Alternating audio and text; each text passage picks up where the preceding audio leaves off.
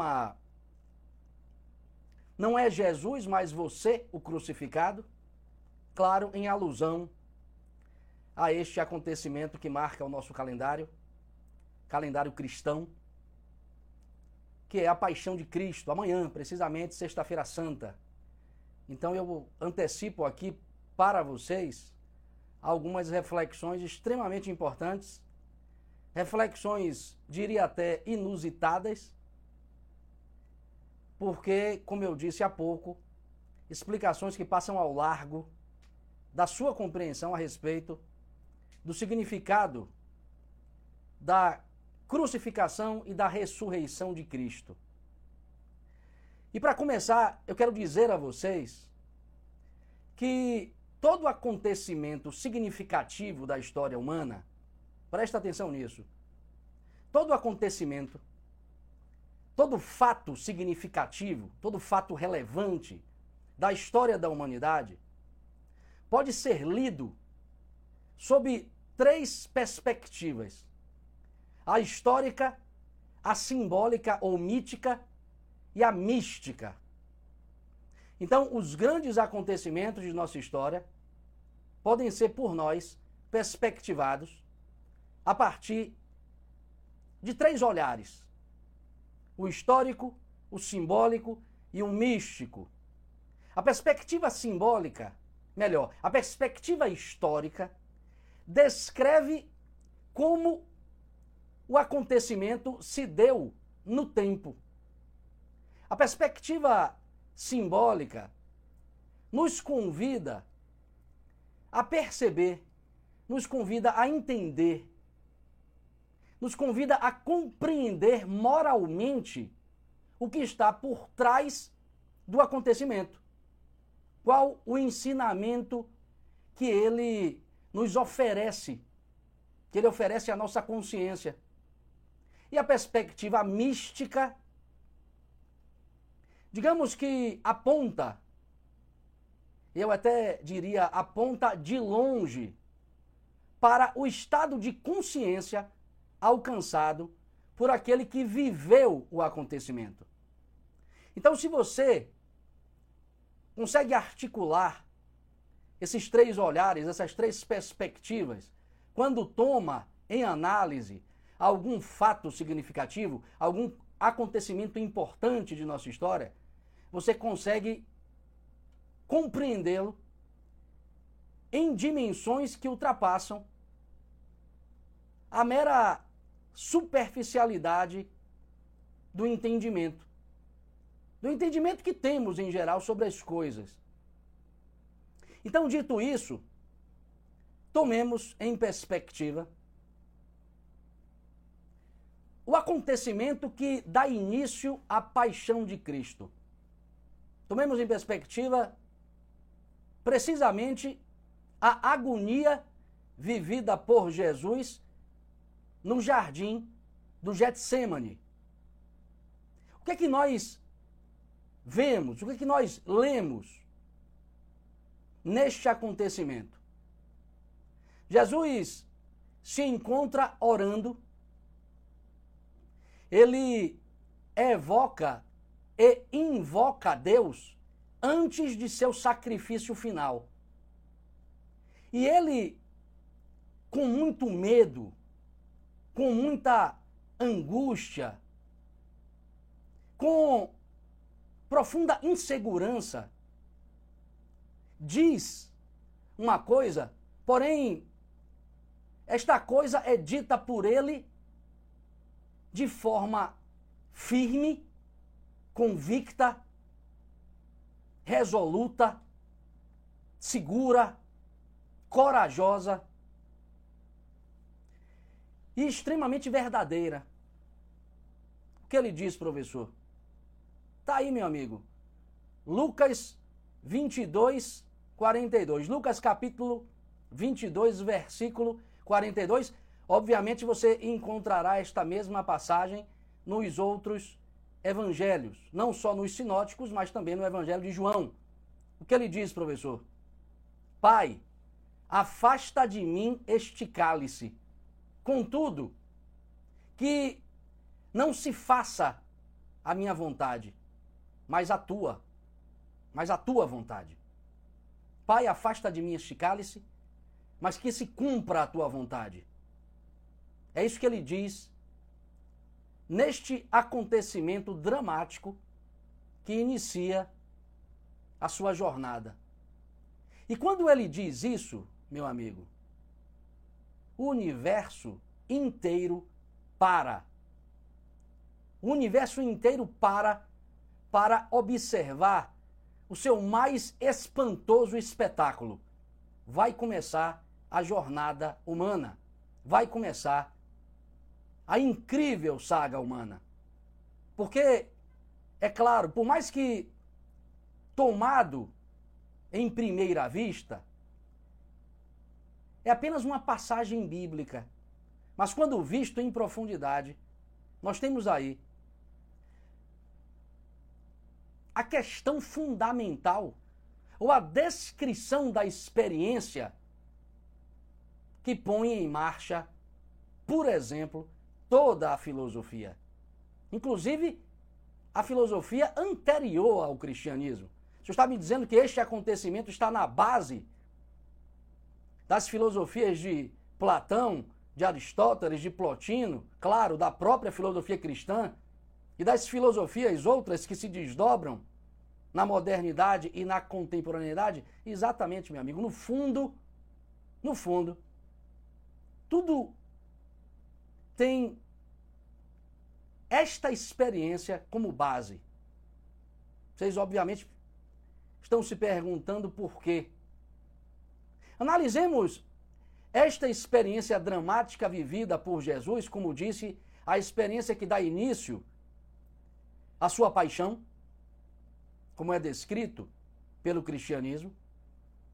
Mas não a tomemos de uma perspectiva histórica, porque o que a perspectiva histórica nos revelará é basicamente o que nós já conhecemos. Tomemos este acontecimento, tomemos este fato importante da perspectiva simbólica, para tentar extrair dele o seu significado mais profundo. E o que teremos perspectivando simbolicamente? O que ele nos revela? Presta atenção no que eu vou dizer agora. Nos revela a crucificação de Jesus, porém, antes da crucificação que ele viveu no Gólgota. Revela a crucificação de Cristo antes da sua crucificação no Calvário. Como é o negócio, professor? Este acontecimento, se visto de uma perspectiva simbólica, revela uma crucificação antes da própria crucificação? Exatamente. Exatamente. Porque eu estou aqui apontando para uma crucificação de ordem ontológica e não histórica. O que é uma crucificação de ordem ontológica? Eu estou apontando para a experiência de um ser que, sendo o que é, o é na crucificação. Não entendi, professor. Você vai entender agora. Presta atenção numa coisa. Jesus, como Verbo encarnado, como a manifestação do Verbo, ou a transformação do Verbo em carne, Jesus, como Deus feito homem, tem dupla natureza. Dupla natureza. Eu, coincidentemente, falei disso numa outra live, quando falei da imagem do Cristo Pantocrator, uma das mais antigas representações imagéticas de Cristo de toda a história da arte cristã. Jesus aparece com lados de seu rosto dispostos assimetricamente. De um lado ele aparece com uma face mundana, terrenal, com um olhar astuto, esperto. E com uma outra face mansa, divina, angelical, com um olhar divino. Então, observem vocês que, pelo fato de Cristo ter dupla natureza, ele é, ontologicamente, um crucificado. Ontos vem do grego ser. Então, a experiência de Jesus como homem, como Deus feito homem, é a da encruzilhada existencial? É a da crucificação? Exatamente. Então o senhor está me dizendo que o homem é um crucificado? Exatamente, meu amigo. Só que para você entender isso e conseguir entender o que a mensagem da crucificação nos comunica de mais profundo, é preciso, você, é preciso que você entenda o que é efetivamente este símbolo, que ao contrário do que vocês pensam, não provém do cristianismo. A cruz é um símbolo presente em praticamente todas as tradições religiosas. Um simples passar de olho na religião egípcia e vocês encontrarão a cruz ansata uma simples visita na religiosidade hindu e vocês encontrarão a suástica, um simples olhar na própria cultura grega, vocês encontrarão a cruz grega, que será, claro, traduzida pelos latinos sob a forma da cruz em que Jesus foi crucificado. Então a cruz é um elemento constitutivo de todas as tradições religiosas porque todas as tradições religiosas comunicam a condição humana em sua mais profunda radicalidade. Todas as tradições religiosas comunicam, através da cruz, a condição humana em sua mais profunda realidade. É interessante que de certo modo, todos vocês conhecem o símbolo da cruz e não só da cruz cristã. Todo mundo conhece a suástica, todo mundo conhece o símbolo Anki, que é o da cruz ansata, a cruz de Malta, a cruz de Santo André. E quando vocês, porventura, lembram destes desenhos, vocês percebem que eles, embora sejam diferentes, eles são sempre expressos por meio da interseção de um segmento de reta vertical com um segmento de reta horizontal. A cruz, independentemente de suas inúmeras formas de expressão, é sempre a interseção de dois eixos, um vertical e outro horizontal. O vertical, em todas as tradições religiosas, é sempre o solar, o masculino, o positivo, o ativo, o atemporal e o espiritual. O eixo vertical comunica sempre isso em toda e qualquer tradição. É por isso que Jesus, por mais que seja uma cruz porque homem, a sua mensagem é a presença de um eixo vertical num contexto religioso horizontal. Eu não tenho tempo para explicar essas questões, mas Jesus funda o eixo vertical da profundidade interior e da altitude do divino.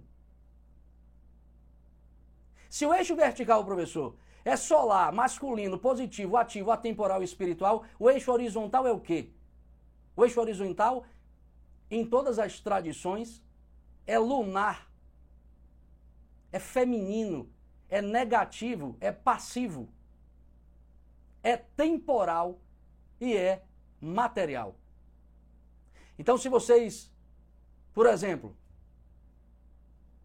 buscarem como a realidade é explicada segundo a filosofia chinesa, vocês encontrarão o eixo vertical, Coen, descrito como a perfeição ativa ou o princípio de onde tudo manifestado provém. Se você investigar na cultura chinesa, o eixo horizontal, você descobrirá Qien, que é a perfeição passiva ou a própria manifestação proveniente deste princípio chamado de Cohen. Ou seja, a dimensão da verticalidade é a dimensão do absoluto.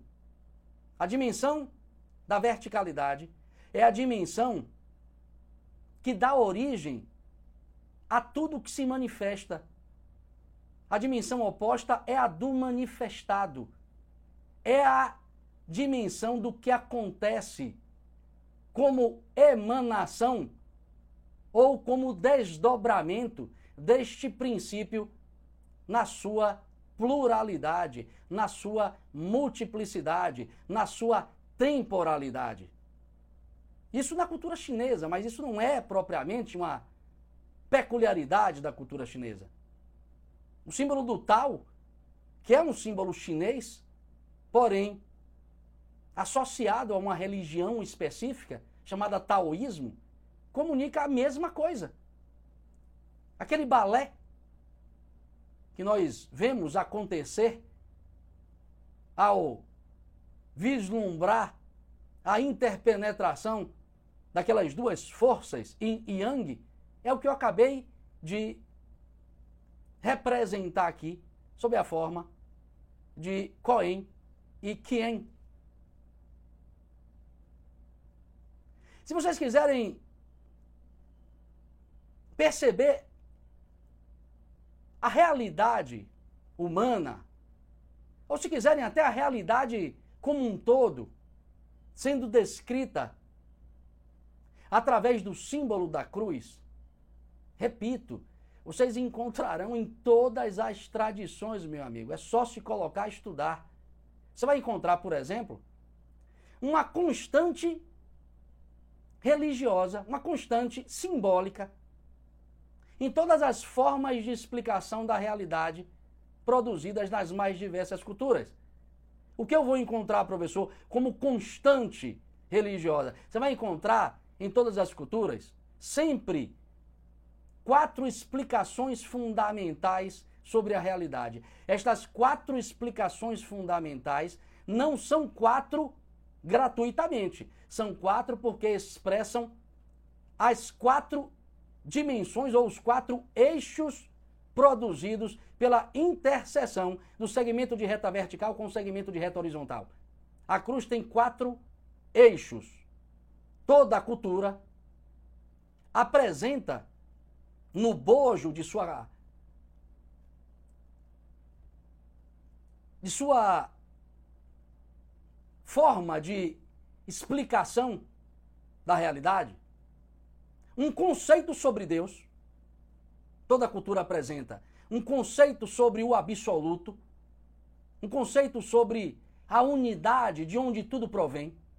É por isso que vocês encontrarão nas mais variadas culturas sempre um ser absoluto que ao manifestar-se dá origem a tudo que existe. Esse é um dos eixos da cruz. Você vai encontrar o conceito de homem. Ou seja, o que é fundamentalmente o homem e o que está posto como desafio a sua experiência como homem. Você vai encontrar um conceito sobre o espírito humano, sobre a alma humana, sobre a consciência humana. É o segundo eixo da cruz. Em toda e qualquer cultura você encontrará um conceito sobre a realidade material sobre a qual ou dentro da qual o homem vive e vive em relação com este tal absoluto de onde ele provém. Então você vai encontrar, por exemplo, na cultura grega o conceito de physis. Você vai encontrar na cultura indiana o conceito de prakriti. Ambos designam a realidade espaço-temporal, ambos designam a realidade material do mundo. O que acontece, o que brota o que se sucede no tempo. É o terceiro eixo desta cruz explicativa da realidade presente em todas as culturas. E o quarto eixo da cruz é o conceito, eu diria até, para melhor compreensão, ou para ser mais preciso, uma noção, uma noção de como a sociedade deve se organizar para conduzir o homem à sua realização última como ser, que, claro, tem a ver com a relação que ele tem com este absoluto ou com Deus.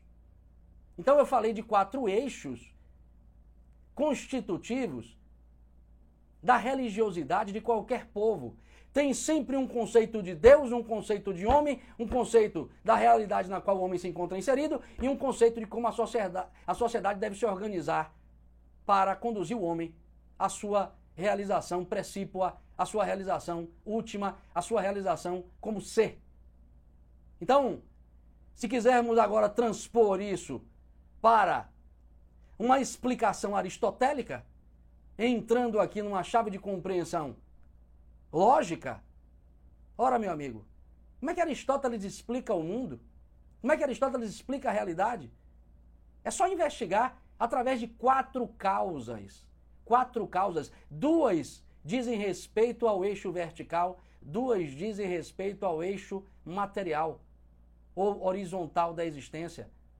Então nós temos uma causa formal e uma causa material como extremos do eixo horizontal da realidade, uma causa eficiente e uma causa final, que são os extremos do eixo vertical. Unindo as quatro causas, você consegue aprender a realidade na sua totalidade. É por isso que o pensamento de Aristóteles não é apenas um pensamento filosófico. Meus alunos que estão nessa live sabem o quão eu reitero isso em minhas aulas. O pensamento de Aristóteles é um pilar, é uma estrutura da própria cultura ocidental como um todo. Então, enfim, para voltarmos à experiência aqui tomada como ponto de partida para a minha reflexão, explicado agora para vocês o que significa a cruz e como ela como símbolo, nos leva a uma compreensão sobre a totalidade da vida, sobre a totalidade do universo, sobre a totalidade da realidade.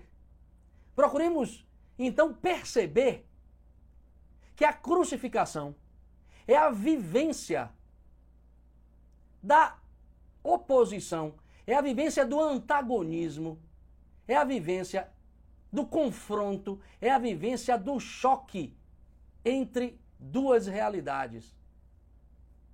Presta atenção, porque eu só passei pelos simbolismos da cruz nas diversas culturas para dizer para vocês que a cruz ou a crucificação comunica que toda e qualquer realidade só existe porque está crucificada, porque vive a experiência do antagonismo, da oposição ou do choque entre duas forças opostas.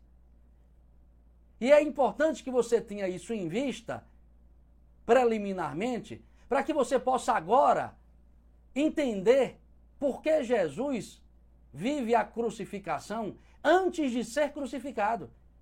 Por ser homem, por ser Verbo convertido em carne, por ser Deus transformado em homem, ele vive uma experiência de crucificação. Professor, como é que eu posso perceber isso na minha experiência cotidiana prática? Ora, meu amigo, observe se a sua experiência comum, ordinária, não é uma escala, uma mera escala da experiência vivida por Jesus no jardim do Getsemane. Observe. Observe se você não vive esse drama numa escala menor.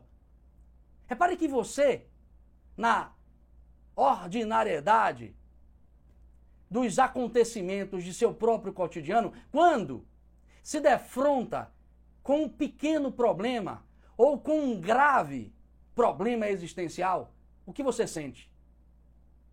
Você sente medo, você sente angústia, você sente insegurança. E se você tomar, não seus pequenos, médios e grandes problemas do cotidiano, mas a sua experiência de existência como um todo, o que você irá sentir a mesma coisa. Se você perspectivar a sua própria existência na sua totalidade, ou simplesmente perguntar a si próprio: o que é que eu estou fazendo aqui? Para além de tudo isso que você vive, pagar conta, cumprir regras sociais, buscar conquistas de ordem material, buscar sensações para se realizar. Para além de tudo isso, se você se perguntar o que você está fazendo aqui, o que você vai encontrar? Medo, angústia, insegurança. Por quê, professor? Por uma razão muito simples você não terá respostas consistentes para esta pergunta. E aí? De onde você veio? Por que você está aqui? Por que você sofre? E por que você morre? São as perguntas fundamentais da filosofia, meu amigo. Se fossem perguntas com respostas simples, não seriam perguntas filosóficas. Então, se você observar-se a si mesmo, em suas experiências ordinárias ou profundas, você vai encontrar a mesma sensação vivida por Jesus no jardim do Getsemane. Você vai encontrar esta agonia.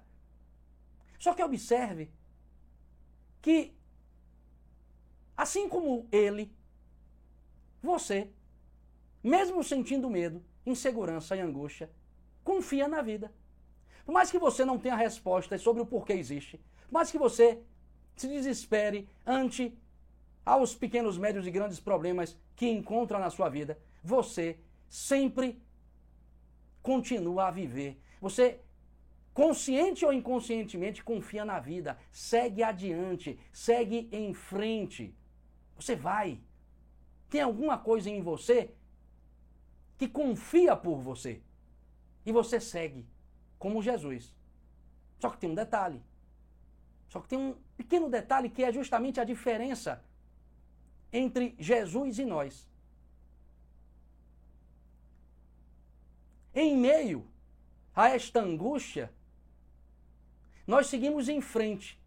Só que seguimos em frente para alcançar as nossas metas pessoais, para alcançar aquilo que nós elegemos como necessário para a nossa realização para a nossa realização.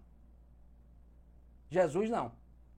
Ele segue em frente, ele confia e o faz quando diz: Mas que não se faça a minha vontade, mas a tua. Ele segue em frente ao dizer isso, só que não é para se autorrealizar, meu amigo. Não é para alcançar os seus propósitos particulares, as suas metas pessoais é para salvar a humanidade. Leia-se aqui, salvar a humanidade. Salvar a humanidade. Leia-se aqui, salvar a humanidade. Como a comunicação aos homens que eles são divinos e imortais. Salvar a humanidade é comunicar aos homens a sua verdadeira natureza, a sua natureza divina, a sua natureza imortal, a sua natureza eterna. Mas comunicar também que esta natureza eterna, divina, imortal, só e somente só pode ser alcançada através do sacrifício. Salvar a humanidade é comunicar ao homem que ele é um ser imortal, mas que esta imortalidade só pode ser por ele vivida quando ele aprende a se sacrificar. O que eu quero dizer para vocês, e é o que está posto como mensagem profunda na crucificação de Cristo, é que nós só conseguimos transladar, nós só conseguimos passar da dor, da crucificação existencial na qual nos encontramos submetida, nós só conseguimos passar desta crucificação natural, existencial, para uma dor, ou para a dor da crucificação, da ressurreição ou da redenção, quando nós aprendemos a nos sacrificar. Entendam isso. Repare que eu falo da transição ou da passagem de uma dor para outra. Porque é isso que Jesus está comunicando. Nós já estamos no âmbito de uma crucificação. Faça o que você fizer na vida, vai doer, meu amigo.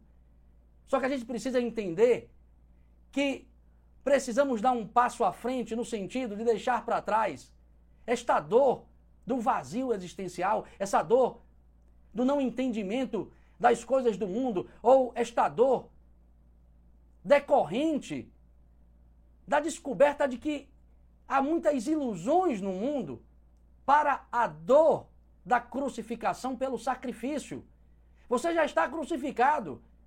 Jesus está comunicando agora que a crucificação que vale é outra e não esta na qual nos encontramos naturalmente inscritos existencialmente. Ele está dizendo: saia dessa crucificação básica que só faz te dilacerar e alcance a crucificação cujo exemplo sou eu, que é a crucificação ou que é a dor da crucificação pelo sacrifício.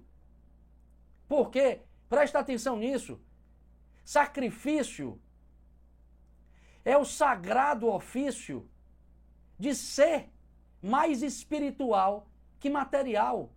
Sacrifício é o sagrado ofício. Observem a relação entre a palavra e a expressão.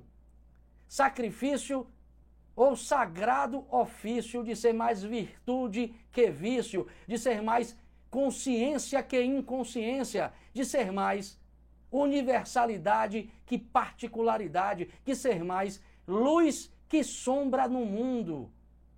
A gente precisa entender o significado da crucificação como algo no qual nós já nos encontramos inscritos, mas que precisamos deixar para trás para alcançarmos uma outra crucificação, que é a crucificação do império de nosso espírito sobre a nossa materialidade passageira. Então, observem que é isso que está posto na mensagem, e é desta experiência que nós podemos extrair o significado de ressurreição. A ressurreição de Cristo no terceiro dia decorre da superação desta crucificação na qual nós nos encontramos inscritos, nesta dolorosa e dilacerante crucificação na qual nos encontramos inscritos, que é essa que a gente está vivendo, porra, todo dia. E ele está dizendo: supere essa, essa crucificação com outra, velho, com outra. E essa outra só é alcançada pelo sacrifício. E sacrifício aqui é lutar ou viver em nome de uma grande causa, em nome de grandes propósitos, de propósitos que não sejam seus, que, de propósitos que ultrapassem a sua mera realização, de propósitos que cumpram a vontade de Deus. Ele fala que se cumpra a sua vontade, Pai. É a vontade do Pai, é a vontade do cosmos, é o que o universo espera de nós e não o que nós esperamos da vida, porra. É o que o universo espera de nós, é o que a natureza espera de nós. É cumprir isso. Então, quando nós saímos da experiência da crucificação vulgar para a crucificação em que nós aparecemos como uma cruz viva, viva, ou seja, você vai dar vida à sua própria crucificação, tornando-se uma cruz viva. Uma cruz viva é uma cruz que está em constante tensão, mas não é essa tensão, porra, que você vive todo dia, a tensão do banal, da, do nervosismo, do da ansiedade, não é essa não. Não é a tensão da ansiedade, essa coisa ordinária que a gente vive todo dia, é a tensão da luta para ser mais de si todo dia, de ser mais virtuoso todo dia, de se colocar mais a serviço do mundo, do outro, da humanidade de Deus, do que de si próprio. É essa a tensão. Porque, claro, tudo aqui é tensão, velho. Tudo aqui é tensão. A filosofia existencialista de Heidegger, de Sartre e até a psicanálise de Freud se pauta nisso, de certo modo. Ou seja, tensão é um dado estrutural da existência. Agora escape dessas conceituações desses filósofos e vá aí para a mensagem de Cristo e veja que ela nos chama a uma atenção em que nós, enquanto cruz viva, consegue alcançar efetivamente o que somos ou conseguimos efetivamente, para finalizar, beber do cálice sagrado. O cálice sagrado, como diz o mito do Graal, encontra-se no coração do mundo, velho. O mito do Graal que é uma forma, inclusive, recorrente na tradição mitológica anglo-saxônica. Você conhece o mito de Merlin, o mito do rei Arthur? Isso é cristão. O cálice sagrado, que é o cálice da imortalidade, encontra-se no coração do mundo. Não está lá, velho. O reino dos céus não está lá, está aqui. Está aqui. A eternidade não está lá, está aqui. Só que a gente só vai beber do cálice da imortalidade, só vai alcançar essa ressurreição se nós, na nossa medida, na escala moral de nossa consciência, conseguirmos reproduzir a paixão de Cristo. Ou seja, aprendermos a morrer melhor, aprendermos a viver e a morrer em nome de alguma coisa maior do que o que nós buscamos para nós mesmos. Viver e morrer em nome de alguma coisa que seja maior do que essas nossas realizações que hoje nós chamamos ou simplificamos com o nome de felicidade. Então reflitam sobre isso sobretudo, reflitam nesse momento sagrado, que é o da Páscoa, e procurem, na medida de suas possibilidades, se transformar em alguma coisa mais vívida no mundo. Espero vocês na próxima terça-feira. A filosofia por trás do mito. Fiquem com Deus